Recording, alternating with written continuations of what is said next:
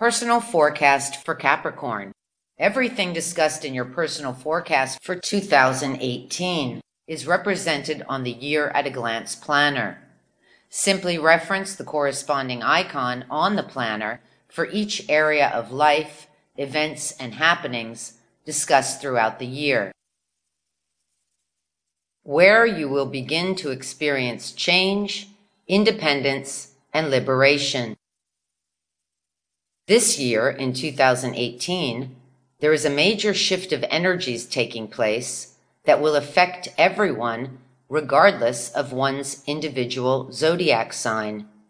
Generally speaking, these energies will be quite revolutionary in many ways and will be focused on creating self-sufficiency, asking that we begin to explore and determine our personal values and independent resources in order to establish a way of living that reflects our own sense of individuality, particularly with regard to values and materialism.